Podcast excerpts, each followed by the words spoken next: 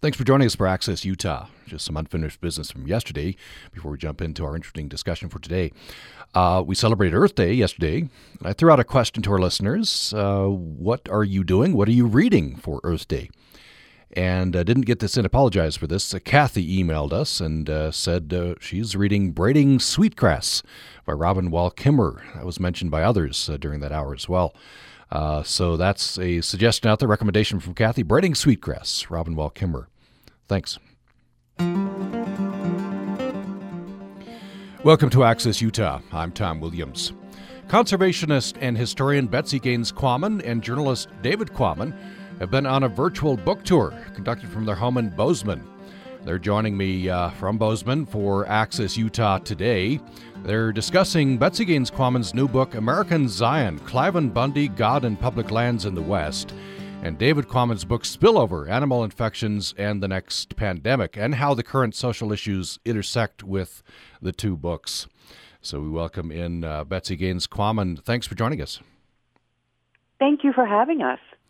And uh, David Quammen, thank you. Yes, Tom, it's very good to be with you. Uh, David Quammen, I've talked to you oh two or three times on various books. Thank you for those interviews, yeah. and thanks for this joint interview. This is very very interesting. Uh, so you are coming uh, uh to us from your home in Bozeman. Yep, we're That's here. Right. Yes. Yeah. Oh, we're we're sheltering in place like so many others. Yeah. Uh, how are things in Bozeman? How how's the pandemic in Bozeman? Well, um, in the last couple of days, we haven't had uh, very many. I think maybe in Montana, we had a total of two positives yesterday. Um, we were very early on uh, a hotspot, uh, Gallatin County, because we're a tourist destination. So we have a lot of people, and we we have a community that's pretty well traveled. Um, so we had a lot of people coming in and out. But maybe David, you might want to yeah, uh, but we're, we're lucky compared to a lot of places, Tom. We're, you know, we can go outside, walk the dogs, uh, lots of social spacing. There's room to get a little bit of sunlight and, and exercise, and uh, and we've got a nice house to hunker in with our dogs and other animals, and so uh, we're uh, we're we're blessed relative to what people are going through in in a whole lot of places. Mm, well, um, yeah, I hope it continues. Uh, stay safe there. Um, b- by the way, just on a lighter note, um, in uh, in some of these uh, tour, book tour events, virtual book tour events, um, apparently you've you've had uh, special guest Boots the Python. yes, we did. Was it just one night, Betsy? Boots the Python lives in a uh, tank in my office. Okay. And uh, occasionally he he joins us for one of these sessions. We're doing another one tonight with the bookstore in Livingston. Okay, great, yeah, and th- this is a good way. So, uh, I guess bo- visually you can see Bo- Boots probably doesn't make a whole lot of sound. Boots is pretty pretty tight-lipped, yes. Very good. um, one more little nugget, uh, Betsy, uh, from your uh, biography. I noticed you uh, worked in a cafe in Kanab here in Utah. I did. I um I was down there one summer volunteering for Best Friends Animal Sanctuary and worked in a cafe in Kanab and it was it was a great deal of fun. I really I love that area and that that place. Yeah, a beautiful, beautiful, beautiful area. Well, let's uh, let's jump in. So, Betsy Gaines Quammen, um, your book American Zion, very interesting uh, new book, and uh, your book tour was scheduled, and then the pandemic hit. Uh, so the, the actual tour have to be postponed. Then you hit upon uh, this idea of maybe a, a, joint virtual book tour, and, and, it is very interesting the way the two books uh, intersect. Well, it, it, it's funny because I was maybe feeling a little bit sorry for myself, and David said, "Why don't you go out for a walk with the dogs and get some fresh air?" And so I came back and said, "Isn't it weird that right now our two books, David's book Spillover, which came out in um, 2012, and my book that came out last month, isn't it strange that there's so much intersect right now between uh, the pandemic, which we're all in the middle of, and these sort of these conspiracy notions, this um, this proliferation of anti-science, and um, the agitating that's going on um, and so, David, I said, wouldn't it be kind of fun to see if we could do a virtual conversation about the themes in our book. And David said, "Yeah, that might be kind of fun." Um, what do you, David? Do you have? Yes, and it's um, it's been embraced. We've been very gratified. We we do each of these with a particular independent bookstore as sort of the base of it, the host of it, but we, everybody is separated. Nobody is you know present in physical space together, and then we do it on what is it, Facebook Live, Betsy? We've been doing it on Facebook Live, and it was our way too. And as David said, we we know that people are struggling right now, and we love independent bookstores. And we talked to Torrey House Press, who uh, they're the ones who published my book, uh, American Zion, and um, we said, what if we did this in conjunction with independent bookstores throughout the West? And there has been some real interest, and I think we're doing our sixth one tonight for um, Elk River Books, which is in Livingston, Montana. Mm-hmm. But we also did it with really, Weller Bookworks um, in Salt Lake City. Yeah, yeah, yeah.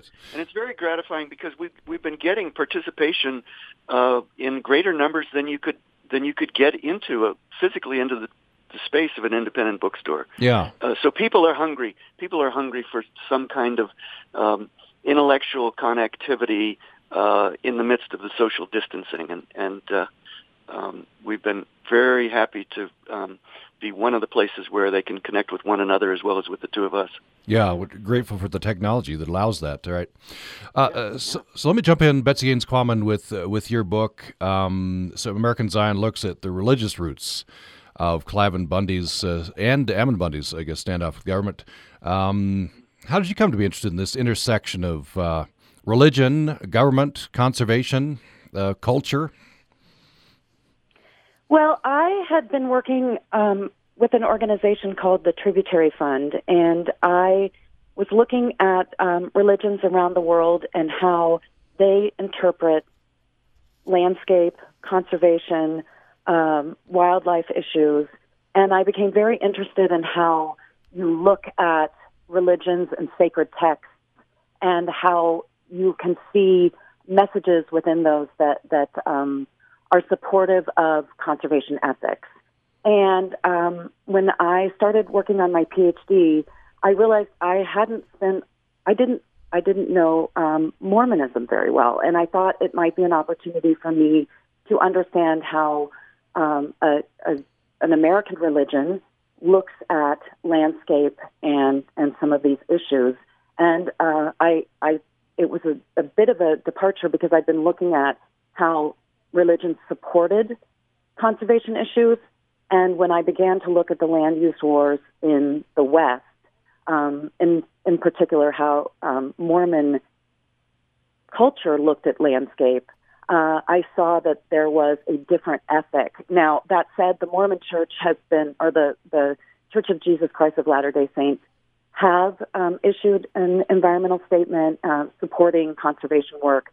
But I found a subculture uh, within the south, south um, southern Utah and southern Nevada that did not support conservation um, and used some of these early church beliefs to to um, validate their agitating over public lands and regulations.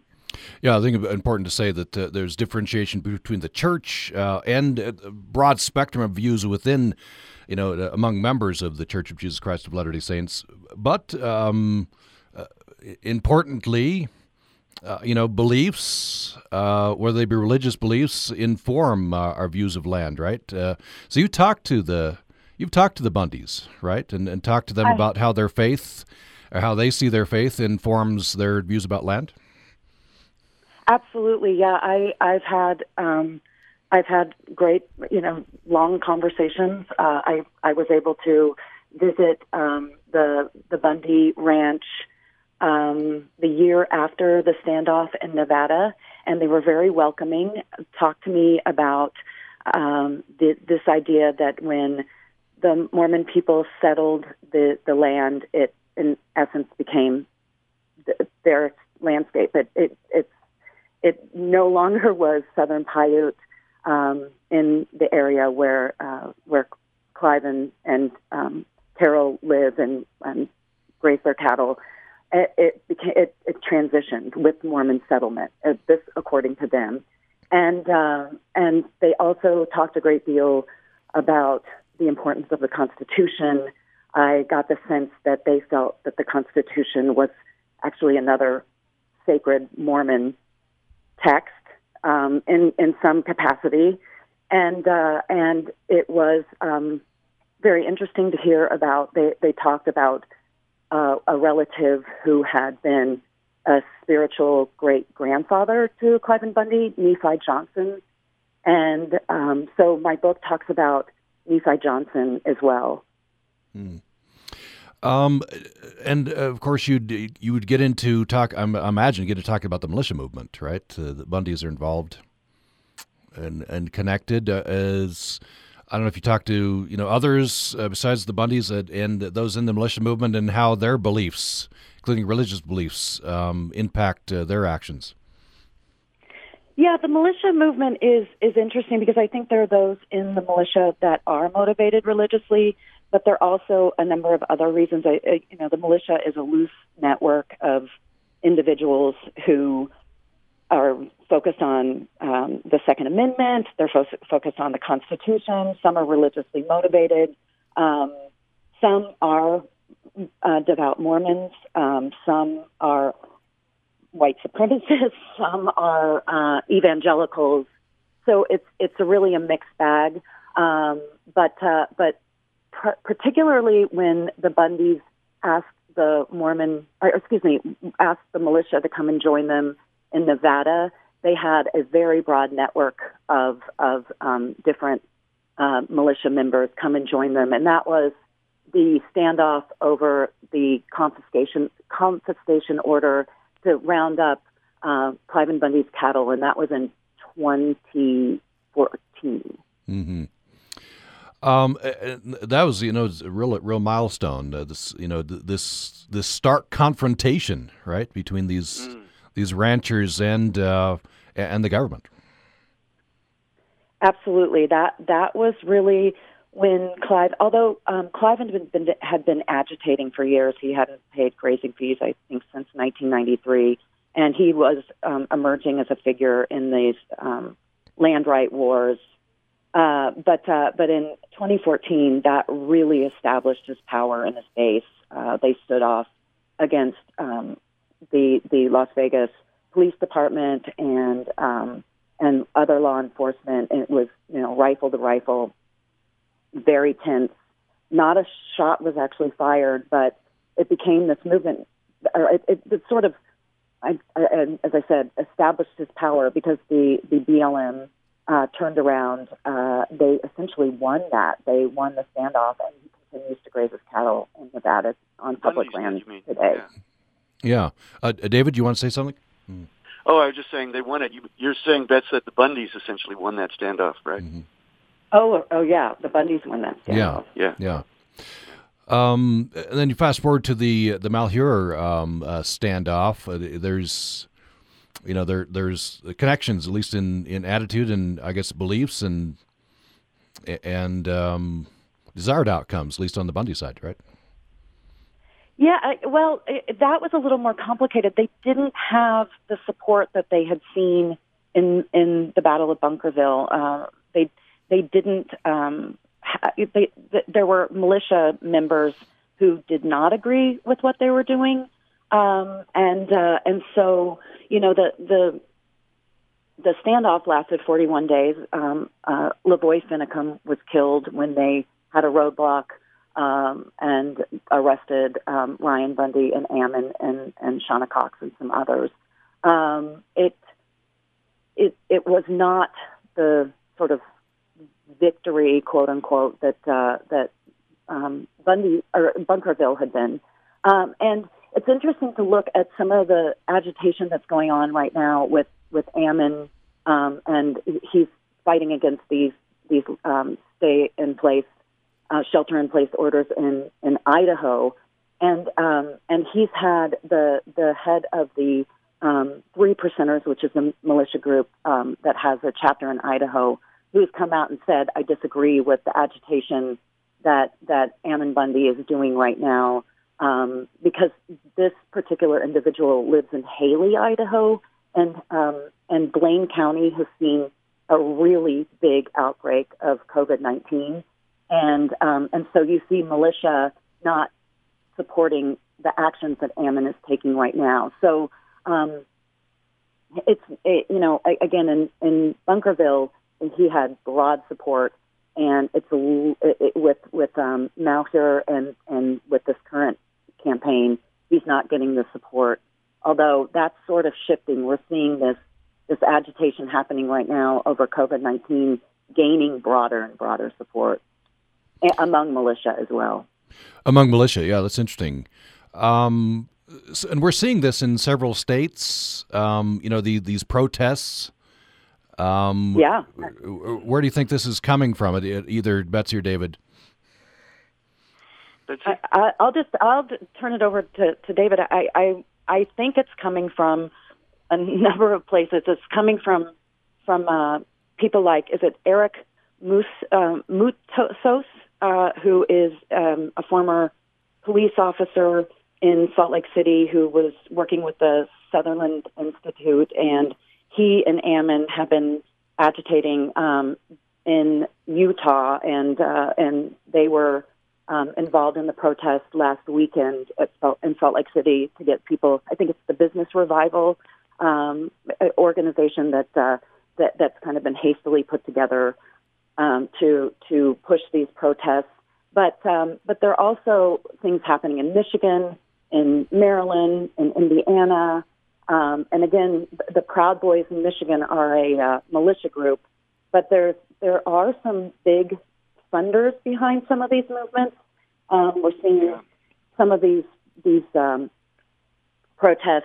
Um, the the people who are protesting actually have uh, financial backing from Robert Mercer, from um, the Koch brothers. Um, so it's it's a strange um, reaction to the this this economic um, hardship that everybody's going through, and um, and uh, and it is coming genuinely from people being frustrated and scared. But there are larger, more organized forces behind it. Mm-hmm. Ammon is among one of the figures who is pushing this broader um, sort of campaign of protest. Mm-hmm. Uh, David Quammen, your your views on this? Uh, well, yes, as Betsy said, uh, one of the interesting things about this is that it comes very genuinely from the frustration of people who can't go to work, people who can't earn a living, people who feel that their their rights have been constrained by these closure orders. But um, there was a there was a piece in the New York Times just yesterday tracking uh, the dark money, uh, the big dark money behind uh, these protests and supporting some of these protests from, as Betsy said, from the Robert Mercer Foundation, among others. Uh, and it's very difficult to see where this is going to go. I mean, I have a great concern, great sympathy for those people who want to be able to go back to work, earn a living. It's very difficult. We understand that. Um, at the same time, I'm really concerned about what the second wave is going to look like uh, when we eliminate, uh, or if we do eliminate social distancing in some of these states. Um, there are going to be flare-ups. There's you know, there's a continuing flare up in in the area of Albany, Georgia, horrible flare ups. Other other places such as Detroit, some places are starting to get the um, the outbreak under control and their numbers are going down. Meanwhile, other places numbers are going up, not just in the U.S. but around the world. I was hearing this morning that Germany has been very um, successful in controlling this, especially relative to um, Italy, Spain, and France. Uh, but now the numbers in Germany are starting to go up as they talk about releasing uh, social distancing, and, and Angela Merkel was was expressing concern about that just today. So, uh, there, you're saying there will be inevitable will be a second wave. Well, I, there's so many unpredictable factors about this. I don't think we can say almost anything is inevitable. But yeah, I think it's very, very probable that there will be a second wave. Um, as we um, release these constraints, I think the numbers are likely to go up, at least in some places, and there will be, um, you know, a, many, many cases and a lot of deaths again, and then, and then maybe we'll go into a cycle where, uh, you know, people have talked about, you know, hitting, pumping the brakes. Uh, maybe what we have to expect is that we'll go through cycles where we have uh, social distancing and uh, uh, lockdowns of businesses and and uh, um, schools and things like that for a period of time, and then there's a release of those, and then cases go up again, um, and then we have to go back into the constraints again. Um, in the meantime, doing that might accomplish what people have been talking about, which is flatten the curve, so that at the end we may not have had any fewer cases um, than we would have otherwise, but we might have many fewer deaths because our healthcare systems, our hospitals, our intensive care units, our ventilators won't be um, overtaxed, won't be um, in too short a supply, so that uh, the people who do um, experience cases of this will be able to be taken care of by our, our terrific, heroic healthcare workers. We're talking, if you just joined us, we're talking with uh, David Quammen and Betsy Gaines Quammen. Uh, Betsy Gaines Quammen's new book is American Zion Cliven Bundy, God and Public Lands in the West. David Quammen's book uh, came out 2012, Spillover Animal Infections in the Next Pandemic. And uh, they're doing virtual book tour events um, uh, talking about this and how current social issues intersect with both books. We'll take a break and be back after this. Programming on Utah Public Radio is made possible in part by our members and the Southern Utah Wilderness Alliance, a nonprofit organization dedicated to protecting Utah's Red Rock wilderness lands. Details on SUWA and protecting wild Utah are at suwa.org. I'm Carl Berger. Sherry and I have pledged $1,000 to UPR this spring to help support the special coverage and great broadcasting that's so important right now. While we can't have a regular pledge drive, it's imperative to support a strong source of information that's reasoned and up to date. I'd like to challenge all of you to help by giving now, and we'll match your amount up to our thousand. In spite of being homebound, we can all still give. So get online and give at upr.org. Hi, I'm Steve Williams, host of Jazz Time here on Utah Public Radio. I hope you'll join me Sunday evenings for a journey through the world of jazz music, from ragtime to bop, from Havana to Logan, Utah. Tune in for a bit of history, commentary, the occasional interview, and of course, all that jazz. Jazz Time, Sunday evenings at 6 o'clock on Utah Public Radio.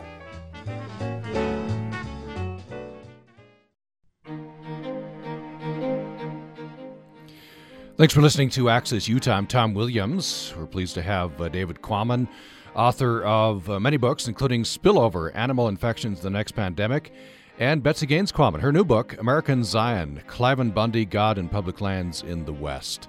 And uh, they are reaching uh, me from, or I've reached them from their home in Bozeman, uh, Montana. Um, so, um, beginning this segment, I want to start with uh, with you, Betsy Gaines. Uh, you understand have talked to Ammon Bundy quite recently. In fact, I understand watching one of your Facebook Live events. Um, you talked to him mid March, just on the day or after the earthquake epicentered in uh, Magna. Yes, I, I talked to him uh, on March 18th, which I think was the the day of the big earthquake uh, in Utah, and I had been thinking, you know, um, Ammon since Malheur has been really looking for his next big cause. And with these lockdowns, I thought, you know, this is going to be something that, that is going to not fit well with him. And so I, um, I talked to him and, um, I actually found what he was saying to be, um, sort of I, I understood where he was coming from in, in the sense that he was very concerned with this pandemic that the government was going to use it um, to consolidate power. And although I think his tactics are are very dangerous, um, the, these calls to to rally and to gather um, in big groups, I mean that that's a recipe for contagion. I I was in agreement with him that um, this this is a time when when we're focused on pandemic for uh, government to consolidate power. My biggest concerns are the deregulation that's going on, um, the the EPA um, uh, deregulating, uh, the, their monitoring. Um, there's there's been uh, this. I, I was reading yesterday that that they're uh, lowering emission standards and they are looking at deregulating mercury uh, levels um, and that you know there are things that that I'm quite concerned about. Uh, but I do think lockdown, or, or rather shelter in place, is important right now, and we're trying to understand how to um, to, to best cope with this this um, pandemic. Uh, but but Ammon at that point had said that he was um, sheltering in place, that he was spending time with his family, and then within a week he was starting to gather uh, and and have meetings for for what they were going to do in protest of these of, of in this case Governor Little uh, of Idaho's stay-at-home orders. So this comes from, uh, I'm assuming, comes from uh, deep skepticism, mistrust of government on the part of uh, Ammon Bundy yeah, and those who were know, with him. Yes, it, but but even more than that, um, and and again, I, I we have seen this pandemic um, come into our country, and we've gotten so much misinformation, and uh, you know, from our from our government. Uh, initially, the Trump administration said, you know, it's just the flu, or it's you know a hoax, or um, nothing to worry about, and so the initial messages that came out um, didn't uh, let Americans really understand how serious this was. And so you do have people reacting to these initial messages. On top of that, there is this real anti science culture in our country, and people don't trust statistics. So when I spoke to Ammon, he did not believe that the mortality rate was being honestly reported. He just doesn't think it's as dangerous as it is. And and I think part of that's misinformation part of it is a real skepticism over science, and I saw that, and I write about it in American Science. In particular, um, research relating to uh, the impacts of grazing on public lands, the impacts to wildlife, uh, climate change, just the, no um, trust in the science coming out of that, um, and um, and with this pandemic, you know, not only does he not trust the statistics, he's not seeing it in Emmett, Idaho. It, you know, he's not seeing what's happening in, say, New York City. Um, so, I, I think I think all those factors have, have you know played into his his campaign to to um, rally against these rules and regulations to keep people safe. David Quammen, I wonder if you talk about that as well. There's this, this strain of anti-science, um, uh, also, you know, uh, misinformation, um, yes. and and combined with the fact that in, you know, in some areas, if if you're in an area, say in the rural west, and the pandemic hasn't really hit your county much at all, you know, uh, I guess there's a spectrum. You know, you'd, you'd, maybe be a little skeptical, or maybe be very predisposed to not believe what the scientists are saying. Yeah, absolutely. Hi, Tom. Um, and there have been places, you, you know well, that uh, we have places out here in the West, certainly big areas of Montana, big areas of Utah, big areas of Wyoming, where um, social distancing is pretty much business as usual. And those places have been um, relatively um, lightly hit so far, and that's great. That's fortunate. Um, will they eventually be hit um, more heavily? Well, maybe. I'm certainly concerned about that, and I think they should be too. When we talk about this uh, this wariness of of government, further government irrigation of powers, uh, we want want to specify that what we're really talking about is concern about the federal government. I think that's what Ammon and the Bundys are concerned about is the federal government having more power relative to individuals and relative to the states and counties and things like that. Uh, in terms of uh, the federal government uh, messages that have been coming out of Washington uh, on this, I'm gonna I'm gonna be very polite today and, and use the word um, con- the words confused and confusing. Uh, there has been great inconsistency. Uh, the president has been in sort of an ongoing argument with the with the governors over this. Uh, does everybody, on other points, does everybody have as many tests as they need? Uh, does everybody have as many ventilators as they need? Uh, should there be shutdown? Should there not be shutdown? Um, it has been inconsistent and confusing, and that has been costly in terms of the American toll. There are other countries in the world, and I've just been writing about this for a magazine piece, other countries such as South Korea, such as Singapore, the city-state of Hong Kong early on, Japan, places that are very close to southern China, central China, Wuhan, uh, that have done much better at controlling this than the U.S. has. Uh, now Singapore, which was very successful at the beginning, is starting to starting to have a second wave because they have released some of their um, their um, social constraints. Uh, but other countries, uh, South Korea notably, uh, have done much better than the U.S. has done uh, in controlling this. And uh, it's not for lack of scientific warnings. Again, something that I've written about and I'm writing about again now. The scientific warnings have been there.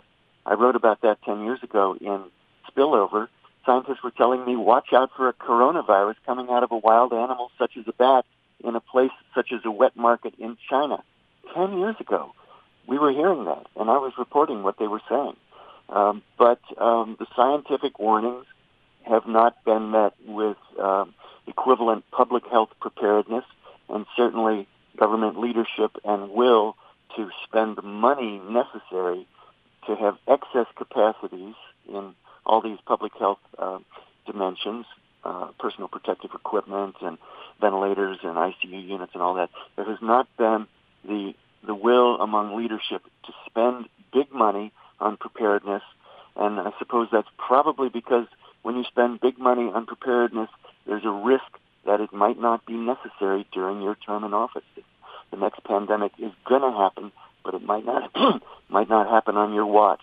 And I think that is what has left us catastrophically unprepared to deal with this. Hmm. Yeah, it's uh, human nature, right? Um, but uh, have yeah, have big consequences. Aversion, yeah. Aversion to risk. Yeah. We all have aversion to different kinds of risks, and um, and national governments tend not to have aversion to the risk of spending a lot of money on weapons systems, great armor, armories of weaponry, hoping that they won't be used, hoping that they won't be necessary. There's less aversion to that kind of risk than to the risk of spending billions of dollars on pandemic preparedness and then not having a pandemic. Mm-hmm. I wonder if you talk, uh, David, about um, what it would take to uh, be able to open up in, in the U.S. Um, but you know, but but still control the, the pandemic. And uh, there are some examples of some Asian nations. Um, but but I wonder, especially culturally, um, and with the relationship with the government, uh, some of these nations are, you know, very much more centrally um, organized, right, and and can enforce some measures that I don't know whether in America will accept some of these. Absolutely right, Tom. And again, that's something that I've been been writing about. The models of Singapore and South Korea, for instance, are, and not to mention China, are very different, very different situations. Singapore is very small. South Korea is not large. Uh, they have uh, excellent, excellent healthcare systems, and they also have um, strong central governments, and and beyond that, a certain ethos of compliance in the citizenry. And uh, out here in the west of the U.S., we have anything but an ethos of compliance.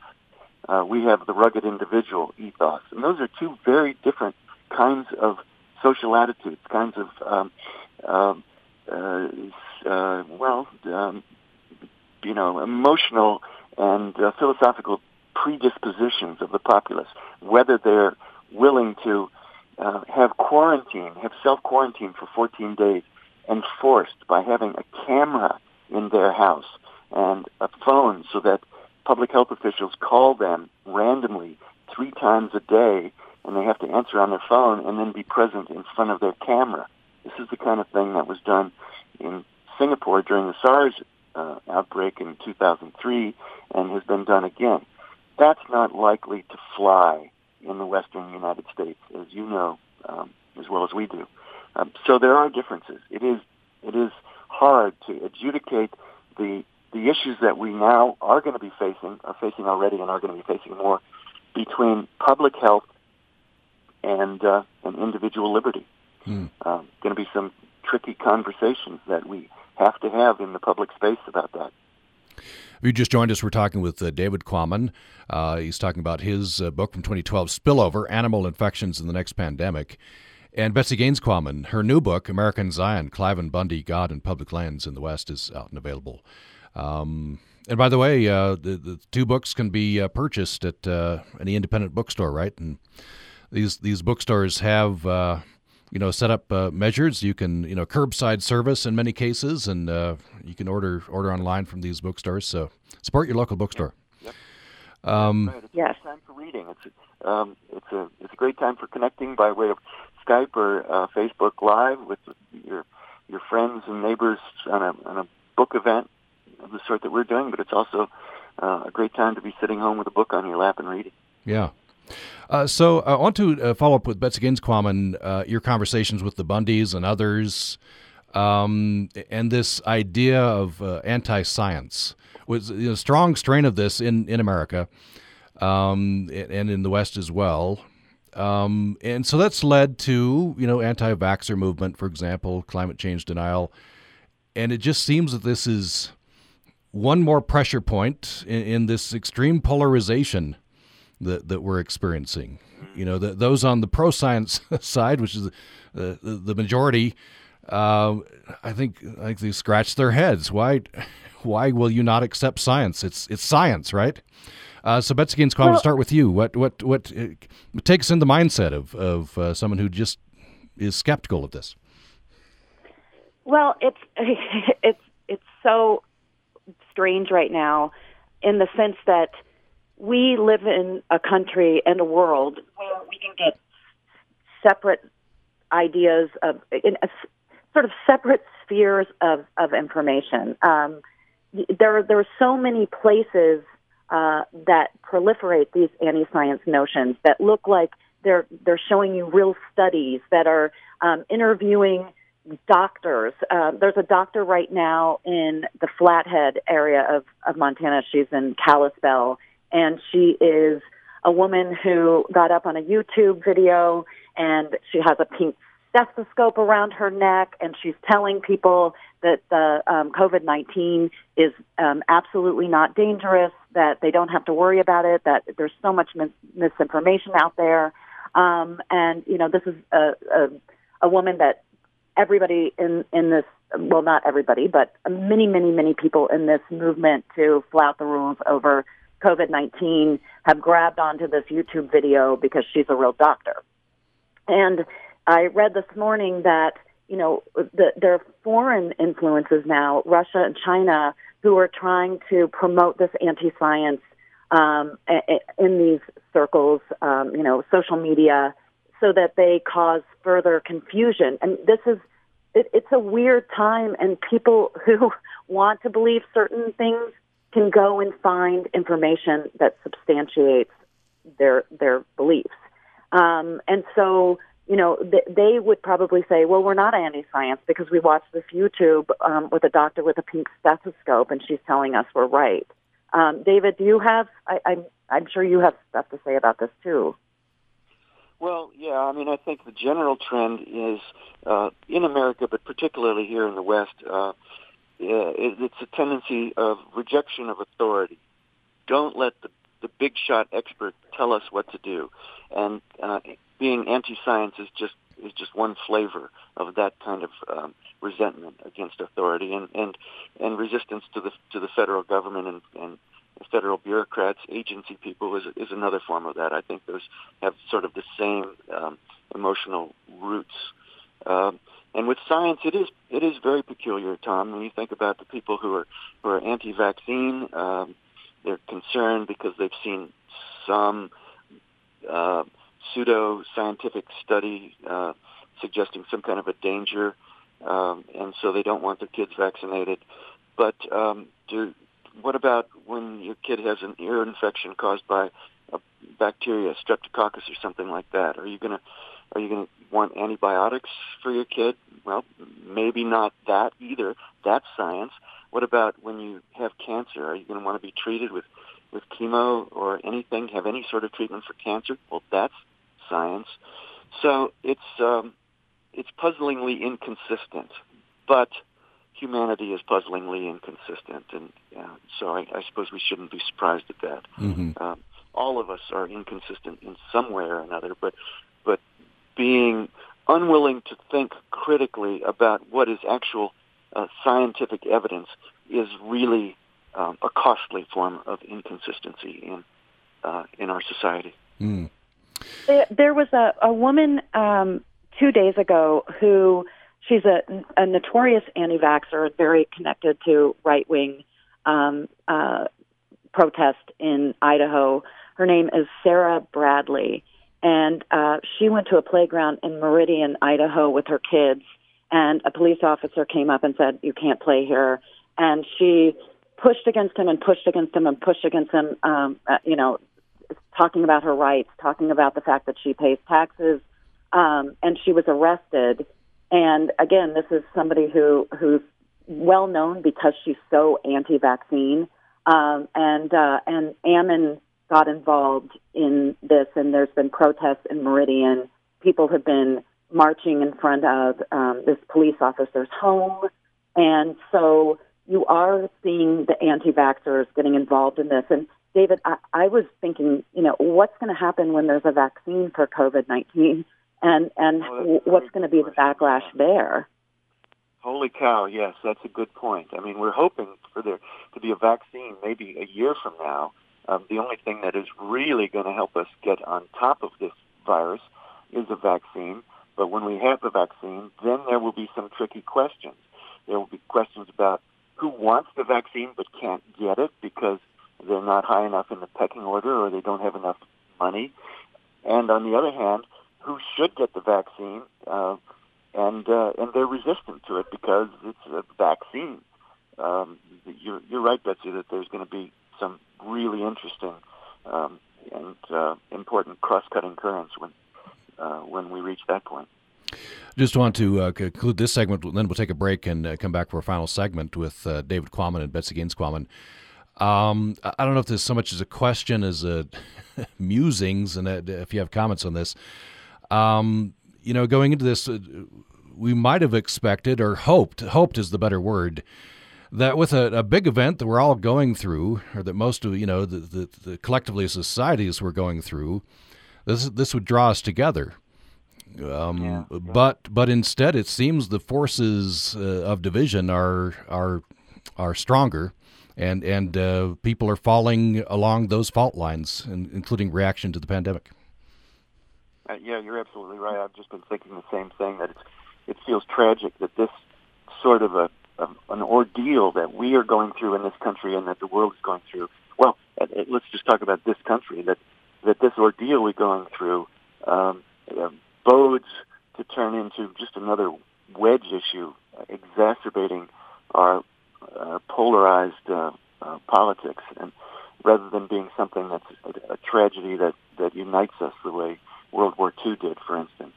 Uh, I hope that's not the case, but I agree with you that there's a danger of that. I, and I would also say that you know the leadership has used this to to divide. I, I I think that we could have seen leadership be much more uniting, um, but instead, it, you know, it, this issue has become um, politicized, um, and it's also become a, a sort of.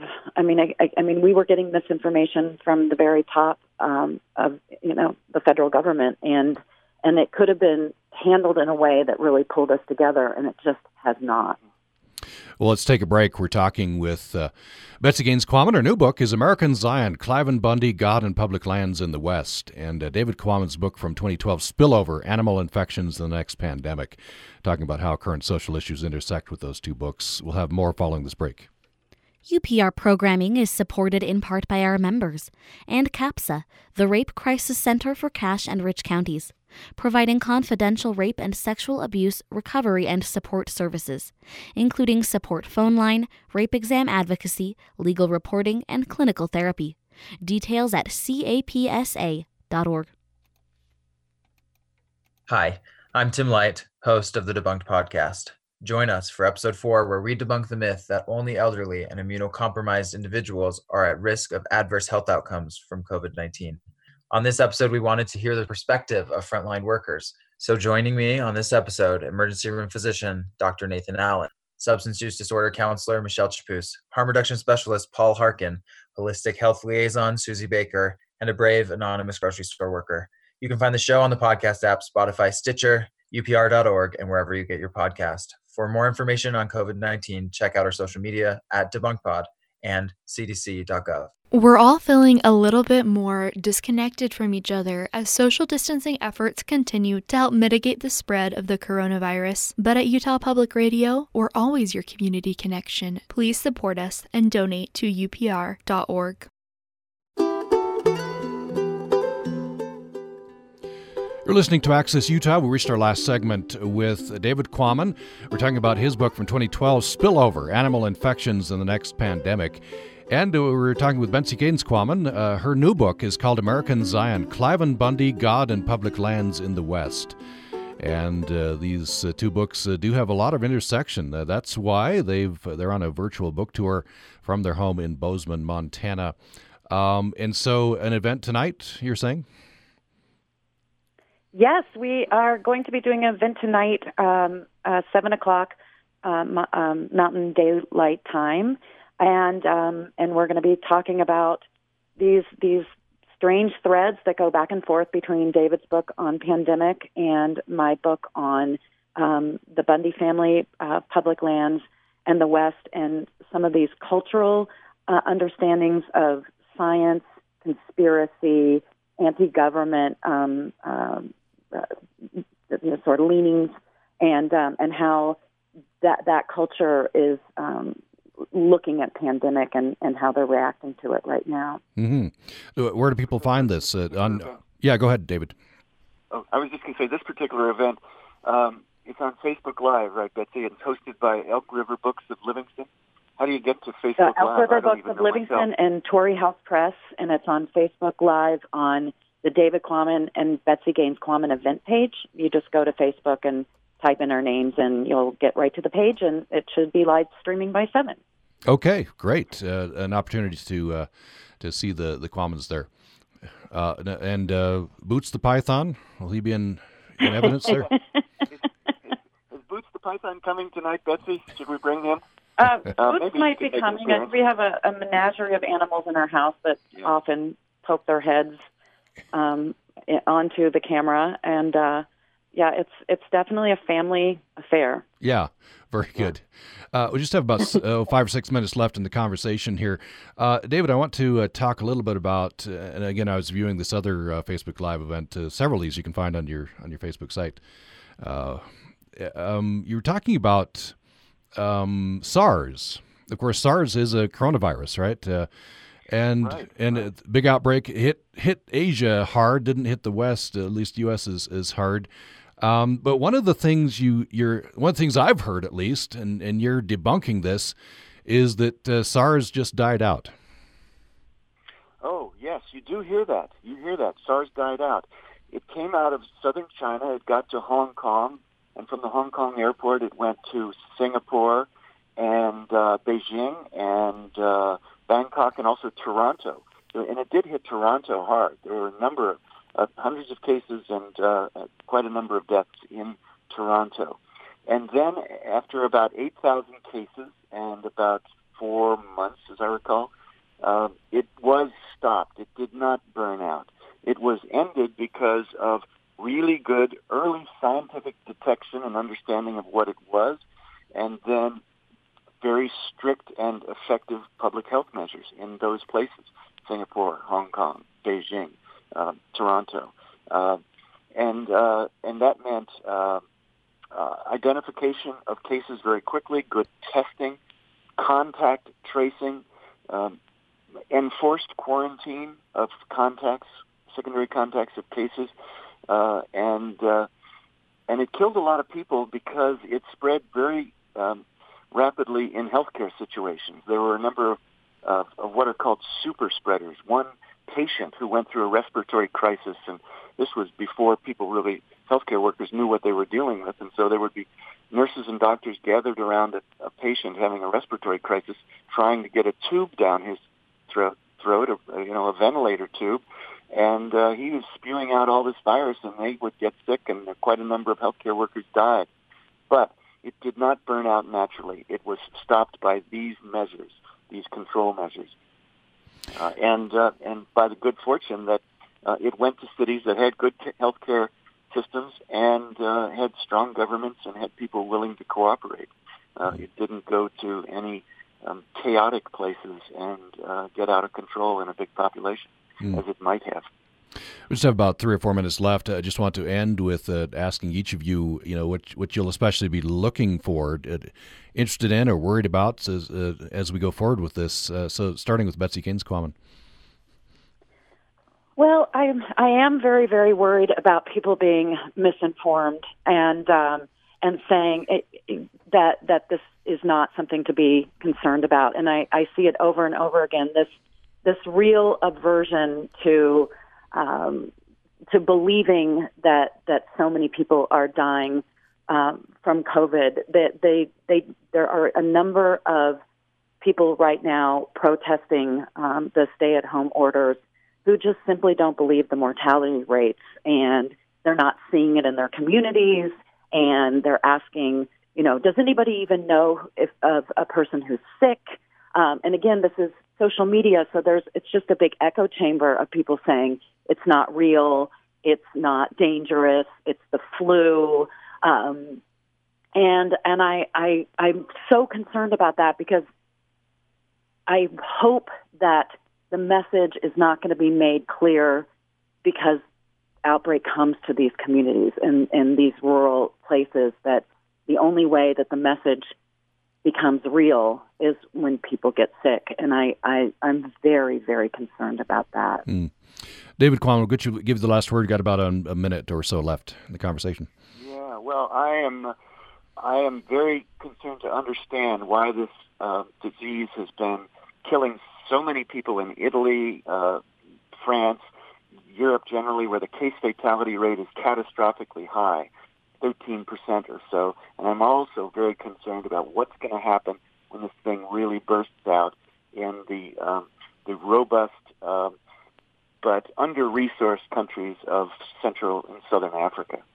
I keep wondering what's going to happen when it hits Kinshasa, hard, capital of the Democratic Republic of the Congo. We haven't seen much yet, but it could be really bad uh, in in Africa. Yeah, that's uh, definitely definitely worries. Um, well, we'd, we'd, obviously keep an eye on this and uh, and hope that everybody uh, can can stay stay, uh, stay safe. Uh, we've been talking with uh, Betsy Gaines Quammen. Her notebook is out and available. American Zion, Cliven Bundy, God and Public Lands in the West. Uh, Betsy Gaines Quammen, thank you so much. Thank you, Tom. I really appreciate you having us today. And uh, David Quammen, uh, many books out, but uh, the book we've been talking about is Spillover Animal Infections and the Next Pandemic. Thank you, David Quammen. Thank you, Tom. It's always it's always a pleasure to talk with you. I'm I'm, I'm glad to have the chance again, and we really appreciate your uh, your interest in both books.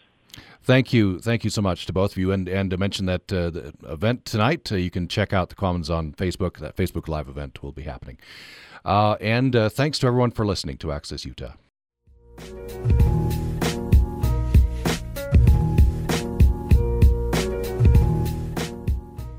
Unprecedented times, Utah Public Radio and NPR's commitment to you is unchanged. We're reporting the news and keeping you connected to your community and the world. Your donations keep us going. Commit to trustworthy news by making a donation. Visit upr.org. Utah Public Radio is a statewide service of Utah State University and the College of Humanities and Social Sciences. KUSR Logan, KUSK Vernal, KUSL Richfield, KUST Moab, KCEU Price, KUSUFM Logan. Also heard at upr.org.